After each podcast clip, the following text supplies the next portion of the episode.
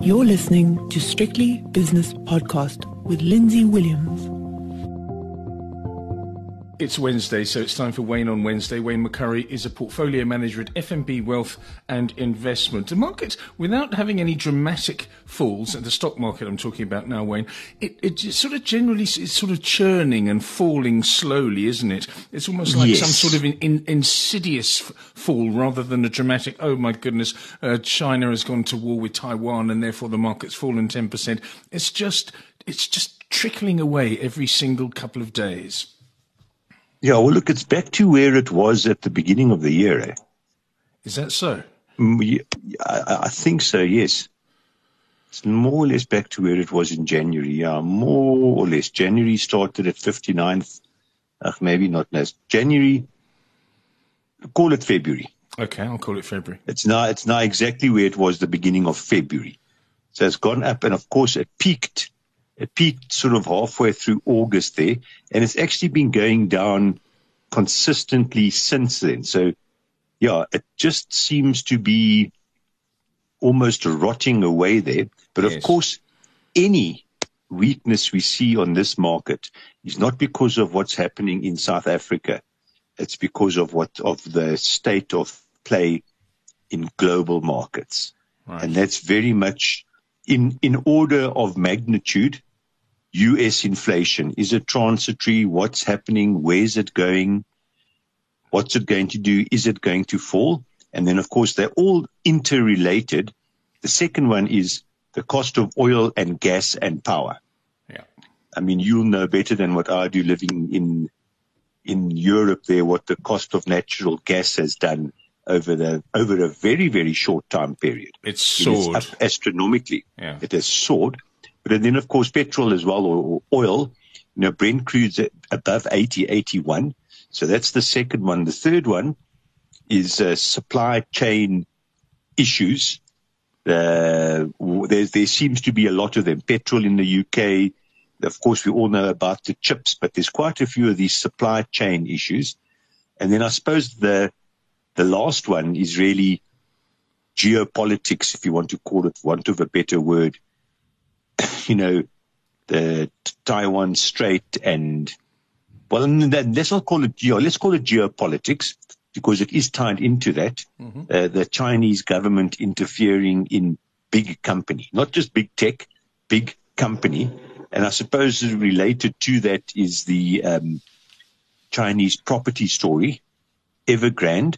Although there is one thing that I, I don't think a lot of people realize about Evergrande, in that 90 odd percent of their debt is held domestically.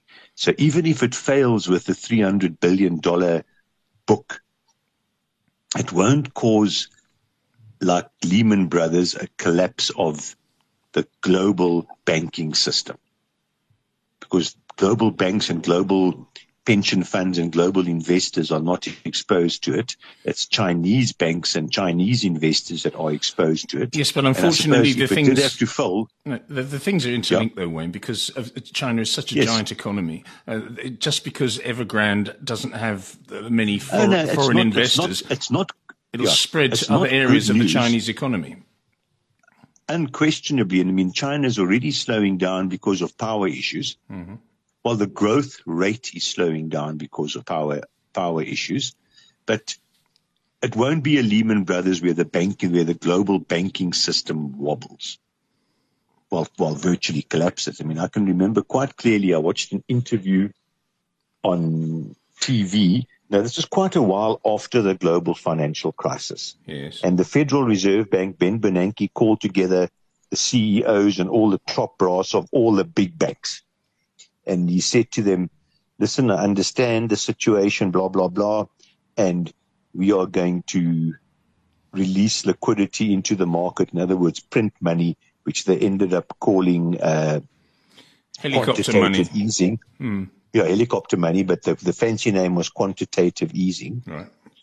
And he said, listen, it'll take us a little bit of time, but we should be able to get all of this in place in two weeks.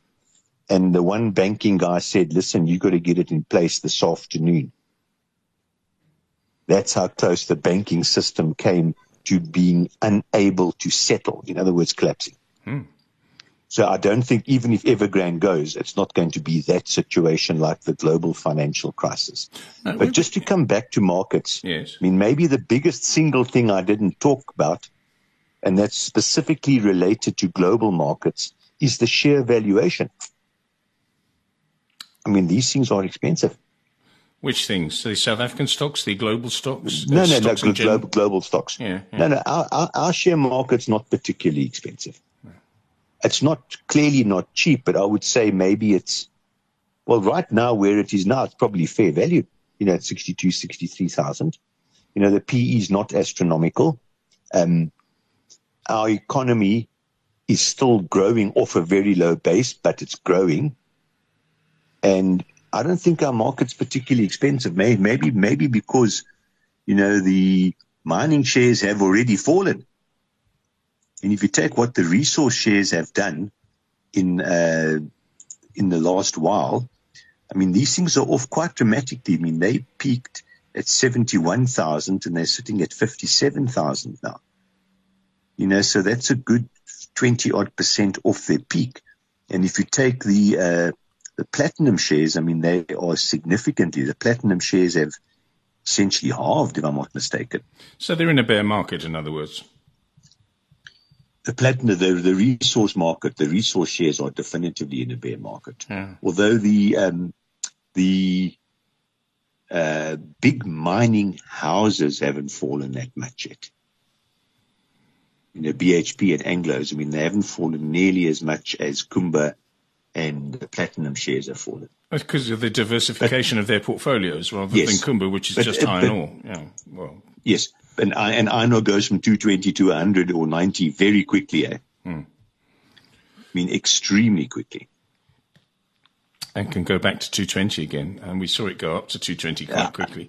And and and just yes, on that will, just on that note, when you when you look, I mean, if you're a, an investor in a, let's say that uh, Wayne, you were offered an enormous amount of money to go to New York or London and uh, manage a commodities portfolio because of your prowess in the, in the in your previous existence as a portfolio manager across the board, whether it be general equities or whatever it is, and they said, right, sit down. Here's the CRB commodity index. Since we've been speaking speaking, Wayne, since we've been yeah. speaking, uh, I've got now the crude oil price down 2% and uh, the yes. natural gas price down 7.5% just in yeah. the last half hour. Something's happened. I think Russia These... must be saying to themselves, I love this. We produce, we produce gas and we produce crude oil. Let's just yeah. sell a little bit more into the market. Never mind OPEC plus. Yeah. We need the money.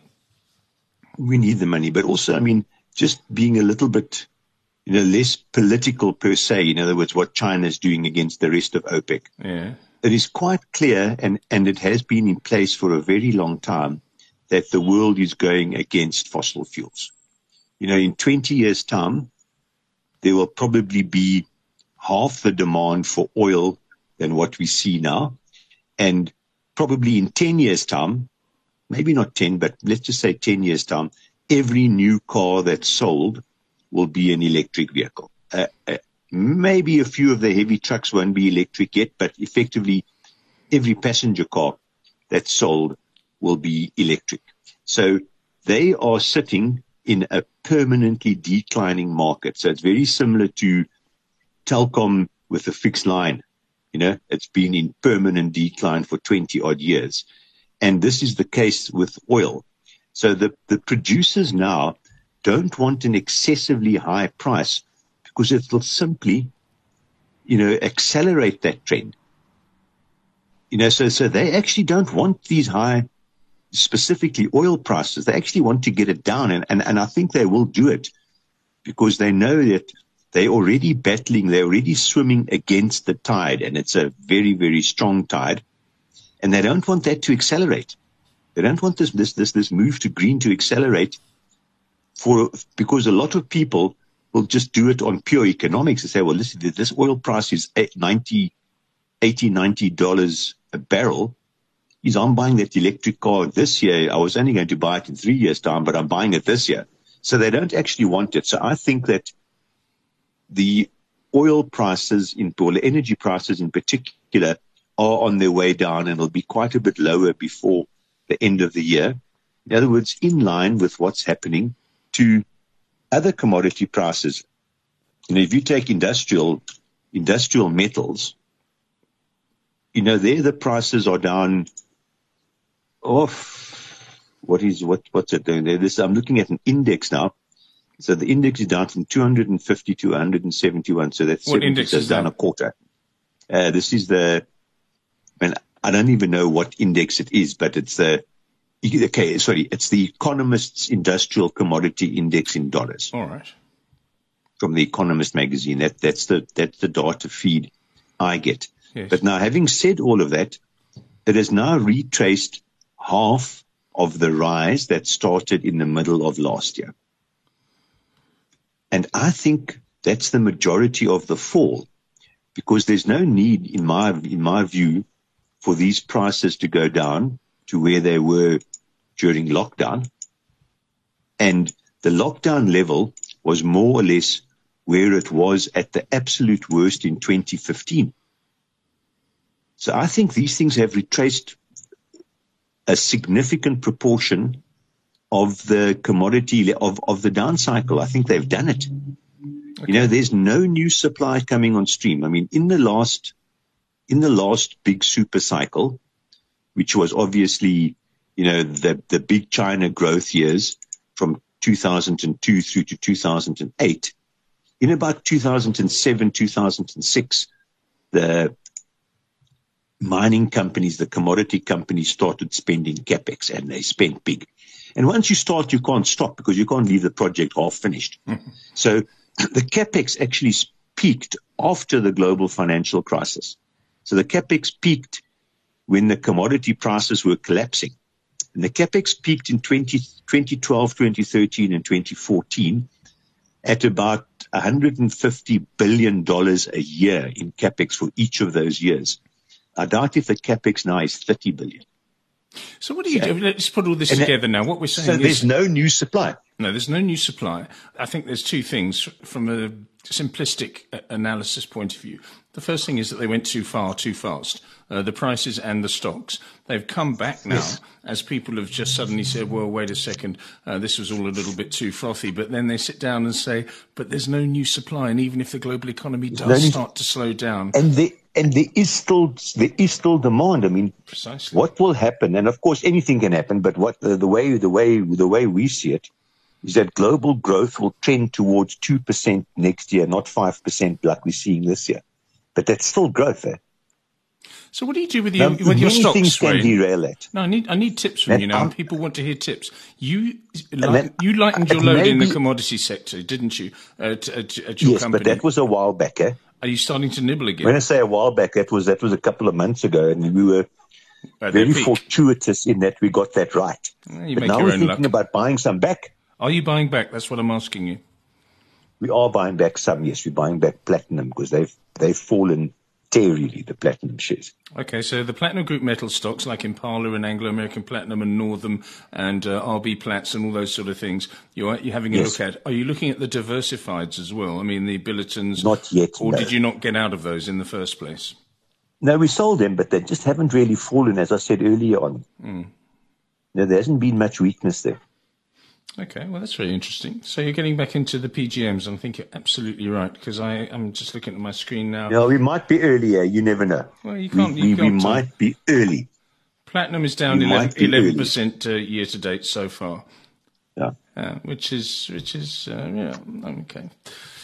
But um, then you know, just talking about let's talk a bit about platinum because it's of great of big relevance to South Africa. Of course. I mean, our tax receipts that we've had have been 80 billion above the budgeted amount. The majority of that comes from mining companies, in other words, corporate income tax. Yes. But private income tax is also up significantly more than what was budgeted for, and so's VAT. So we've sat with a windfall year in South Africa of about 80 billion more coming in than what was anticipated. Now, mainly because of the riots and the extensions of all the lockdown grants and all of these things. We've spent 60 billion of that. And you know, that money was necessary and luckily enough we had it. But that 80 billion surplus is going to disappear like the morning mist in this commodity down cycle. Eh? Yeah, the next... I mean, Anglo-American Platinum's earnings will halve. The six months to December will be half of what it was the six months to June, if not more. Which is why the bond market is doing what it's doing in South Africa. It was 880, 8.80% for the 10 year just, just uh, three weeks ago. It's now 9 point, yeah. let's have a look quickly at the, at the South African 10 year. I think it's 950. Yes, it's 9.52% at the moment. That's a huge move. That tells you that the next rise in interest rates in South Africa is up. But we know that. Mm. But sooner I mean, we, rather we, than we, later. We, we know that. Mm. And in the rest of the world as well. Now, just on the bonds, you know, at nine and a half, this might be a, well, I think it's an exceptionally good buy because our inflation is properly under control in South Africa because there's no excess demand.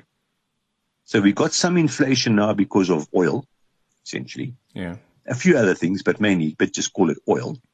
And, uh, but, uh, you know, I think it'll trace four and a half in the not too distant future, maybe even 4%. And you're buying bonds at almost 10. I mean, that's a 5% real yield. Now, our rand over long time periods, now let's say long time periods, eight years plus, has never depreciated by more than inflation plus five. So in other words, buying the bond at these yields, you, you, it's, it's almost like taking your money overseas. Yeah. Because you are going to get, okay, forget tax. I know tax is a problem. Forget tax for the moment, but I mean, that's not bad. In fact, in fact, quite honestly, it's fantastic, to be honest. It is. It's an amazing year. And, and people that are overseas uh, are sitting down at their desks now and looking at emerging market bonds. You cannot beat a South African 10 year at 9.5% when inflation is yeah. half of that. It's, it's, it's an extraordinary. In fact, just, just, yeah, go on. Just let me go back. I've got, I've got my chart up here. Just let me go back a few more years. Yeah. Let's get a bit more time on my chart. Yeah. What chart I mean, are you looking at? Had, the bond yield? Had, the bond yield, the 10 year bond yield. Right. Um, we had, up until the whole of the 90s, we had bonds at 14, 15, 16%. Then the bond market realized, hang on, we've actually beaten inflation down in South Africa, and it fell from 15 to 7. And it's traced, it's, it's gone between 7 and 9 and a half since then. It's only gone through, it's only gone higher than 10 on two occasions. One was the global financial crisis and one was the COVID last year. I didn't even get through that when Nene was fired and they put Desmond in charge. So in other words, the bonds now are, are tracking, other than those two exceptions, the bonds are now tracking at 17 year high yields. Hell, it must be a buy at this price. Eh? Where do you think it was on the 1st of um, uh, July? No, sorry, what is that month? Uh, seventh, uh, August, first of August, 1998. Where do you think the South African 10-year bond yield was? Just give me a rough estimate. It's about it's almost 20%. 20.24%. Yeah, yeah. And then it had a couple of little spikes back in. Let's have a look at this chart now. God, I'm getting really good with my new laptop. The 1st of uh, June 2008, it was 10.70%. Um, and yeah, and there was a little spike, obviously a COVID spike on the 1st of March 2020, or rather March 2020, went to close to 11%, 10.965%. Yeah. and yeah, every time they spike like this, you've got to buy them, haven't you? As long as you can cover your currency exposure. Yes. But I mean, inherently, as long as you're prepared to take a longer term view, mm. the yield you're getting now will, will cover your currency exposure because the rand hasn't really done the rand hasn't depreciated by more than that differential that you get you that you're locking in now over longer time periods. You know, and just and just just while we're talking about that, yes, properties were the best performing asset class hands down up until a couple of years ago. And that's also because the property yield follows the long bond yield. But whereas now the property yields are actually higher than the long bond yields. So maybe property is a better buy. Now I know all the risks associated with property, but maybe property is a better buy. I mean, if you'd have bought them, I'm just using Growthpoint as the example here because it's our biggest property company. If you'd have bought Growthpoint last year at the worst of the lockdowns and all of that, you'd have bought an 18% yield. Now the yield fell because the, because the distributions fell, but you know, you would assume that on all of our calculations that distributions will be back to where they were pre-lockdown in about three, four years time. So if you prepare to wait three or four years at a lower yield, you are buying these things on a forward. You could have bought these things on a forward yield of 16%, man. Mm. You know, I mean, that is just astonishing. And I, would even buy them now still, even though the prices have recovered. Okay, well, that's another tip for us, Wayne. Uh, we have to talk about two other things now, never mind the markets. Let's get yep. on to the interesting stuff. The first thing is that I was watching, no, actually, I was reading an article about vintage cars that are being converted yes. from their normal, normally aspirated engines, their normal petrol Into engines electric. to electric. And there was a picture of the most beautiful E-Type Jaguar. And I thought of you because you're a Jag man. Would you ever yeah. convert any of your cars that you own no. to electric? Why not? No, I'll never do the conversion because I'm a petrol head. That's how I grew up. I like the sound of an internal combustion engine starting and revving. Can't you put something on the exhaust pipe to make it sound like that, though? Don't they have these little gadgets? No, no, no, no, no. No, you can get them. In fact, at my workshop in Kya Sands, where I am now, yeah. there's a bunch of chaps up the road here that specialize in tuning your car's electronic brain. Oh. So you can go there, you can go there in your 1200cc Toyota and they will tune it up that it makes popping sounds and funny noises and I mean, they must increase the fuel consumption enormously because the way they do it, the way they make all these exhausts pop to sound like a Formula One type thing is that on the exhaust stroke, they actually program your computer and your fuel injection to give a little spurt of petrol into your exhaust so that you get the little flame and the little pop, pop, pop out of your exhaust. So they can tune your car so that it sounds like a 500 horsepower machine, but it's only an 80 horsepower machine, but it doesn't matter. It still sounds like one. When are you people going to grow up, Wayne? I mean, come on now. I don't know how old you are. I'm not doing that. I'm not doing that. I, I, I'm not doing it. In fact, I've actually worked it out why I like classic cars. Go on. I don't, I don't want to drive them. They're terrible to drive. I mean, these are 60 year old motor cars. You know, they, they, they haven't got air conditioning. They haven't got power steering. They haven't got electric windows. They haven't got bum warmers, you know, and, and, and, uh, steering wheel warmers and they, they're noisy as all hell inside. They, they, they, they're hot in summer. You die in summer. So you your bum's warm in, in winter, summer, but not in winter, obviously. Yeah. Yeah, no, no, in winter they never get cold ever because there's so much heat that comes through from the firewall because they weren't properly insulated and all of these things. But I've actually worked, so, so, so it actually sounds terrible. Yes, it does. But I've actually worked out why I like them. So I like working on them and fixing them. That's my true joy. I don't like driving them. I don't want to have a museum either. I don't want people to come and ooh and oh, look at this car. I don't want a museum. So I don't own pet, you know, vintage petrol pumps and vintage signs on the wall and neon signs and and and my floor is not polished. You know, I don't want a museum either. In fact, when people come here to look at my cars, I find it mildly irritating because they're keeping me away from working on the cars. So, so, so you don't want to drive I, I, the I don't car. like driving them. I don't want to be. I don't want to. I, I want to work on them. I like restoring them. I like the the challenge of sorting out problems, of fixing things, of seeing the result of what my achievements are. And that, and that's also, I mean, yeah, yeah, it is because of a love of motor cars, but it's also a, a, a spin off from the job that I do. You must remember, anyone who does a job like mine, yes. you never finish it. Eh? No, it's, it's, it's never it's finished. Con- it's constant. Yes, exactly. I mean, like a jigsaw puzzle, for example. Never, you never finish it. No, you never finish it because you, you know you don't know what's going to happen tomorrow. So you can have good performance mm. today, but then you don't know what's going to happen tomorrow. So you never actually finish a job. And so that's why I like working on cars because you can say, this one, that problem, I finished it. It's that.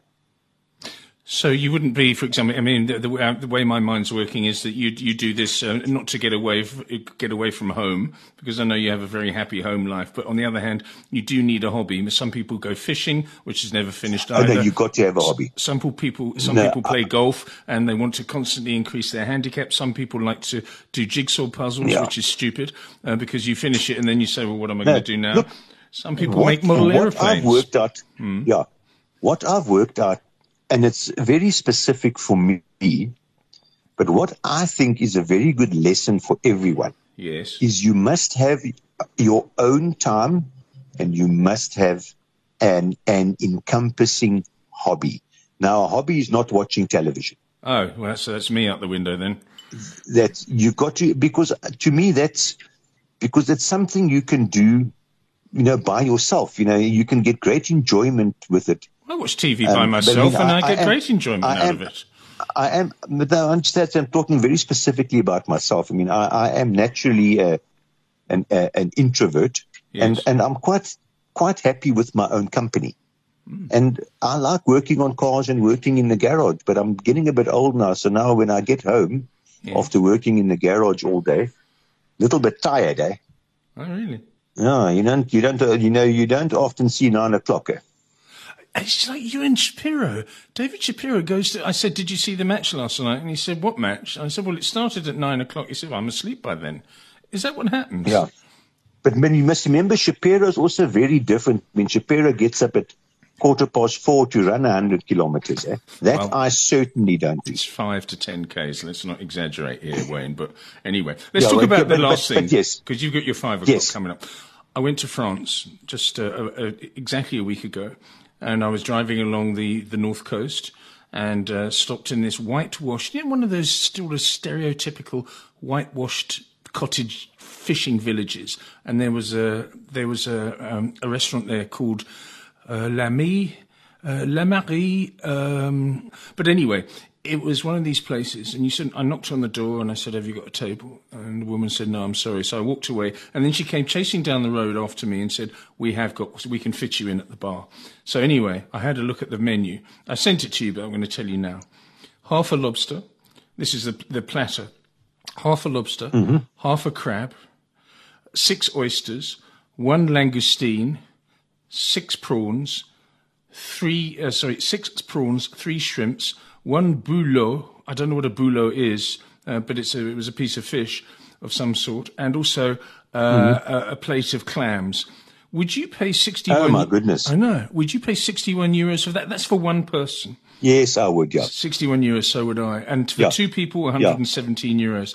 And it would have taken me, if I'd had No, it, which I'd- I I'd- didn't, I'd- a hundred, it would have taken me an hour and a half to eat. Extraordinary, Yeah. extraordinary restaurant. Yeah, no, that does sound, that does sound absolutely extraordinary. I can remember the first time I had crab was actually at the Edward Hotel in Durban.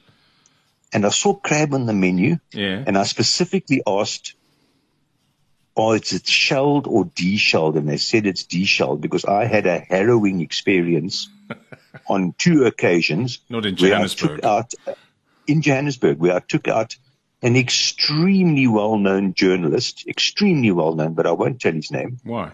And he had crab in the shell with the little pair of pliers to break it with the full bib.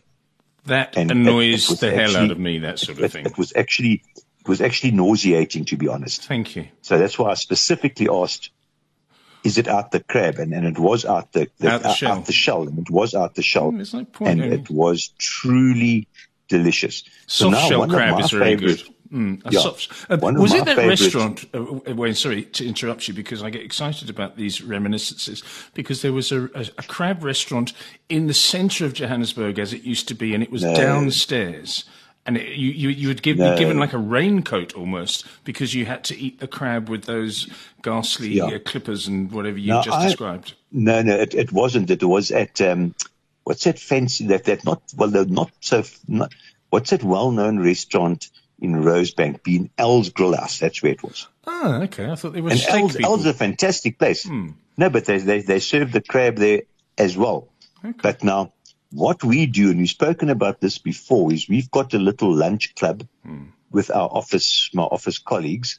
That the last Friday of every month, Yes. Now, just in case my boss is listening, No, we go be. at two o'clock in the afternoon. We go at two o'clock in the afternoon, Okay. and we select special places. The, the the the the terminology we use is a spot. It's got to be a spot. It can't be one of Joburg's ten restaurants. It can't be listed in in you know. Eat- Eat Out magazine. a place. Hmm. Can't be an eat out. It must just be a spot, a place. And one of the places we went to was a thing called the Purple Lounge. Now that sounds like a, A a, a, a different type of establishment, but it was actually an Indian restaurant, and they served delicious biryani. They served um, what's the bunny chow, but Durban curry bunny chow. Yes. And then if you phoned the day before, which the chap who organized it did, you could order curried crab. Mm. And that was only the crab legs. So you could get to the meat relatively quickly, but it was delicious. Okay, very good. And just before you go, your, your little lunch club, d- d- what's the sort of geographical extension of the club? Can you go to the south of Johannesburg, for example? Or Yes, it have to we've, be- we've, we've been to, you know, we've been to many, many places. In fact, most of the places we've been to have been in the south. like La Parreirinha, for example, that prawn restaurant, which is the first We, prawn restaurant we I ever haven't been to. there yet. Oh, you must go there. We haven't been there yet. That's our next spot, but we've been to Cesco's. We've been to the Troyville Hotel. We've been to, uh, uh, um, what's the one in Orange Grove? The beer hall, Radium Beer Hall. Yeah, the radium, uh, the We've radium. been to the hall, Purple. exactly. We've been to the Purple. We've Yes. been to the Purple Lounge. We've been to a good couple of spots. Okay, well, I shall look forward to your next spot alert. Wayne McCurrie is a Yes. portfolio manager and uh, gastronome, and he works for FNB Wealth and Investment when he's not playing with cars and eating food. The views and opinions expressed in these podcasts are those of Lindsay Williams and various contributors and do not reflect the policy, position, or opinion of any other agency, organisation, employer, or company associated with strictlybusinesspodcast.com. Assumptions made on the analyses are not reflective of the position of any other entity other than the speaker or the author. And since we are critically thinking human beings, these views are always subject to change, revision, and rethinking at any time. Please do not hold us to them in perpetuity.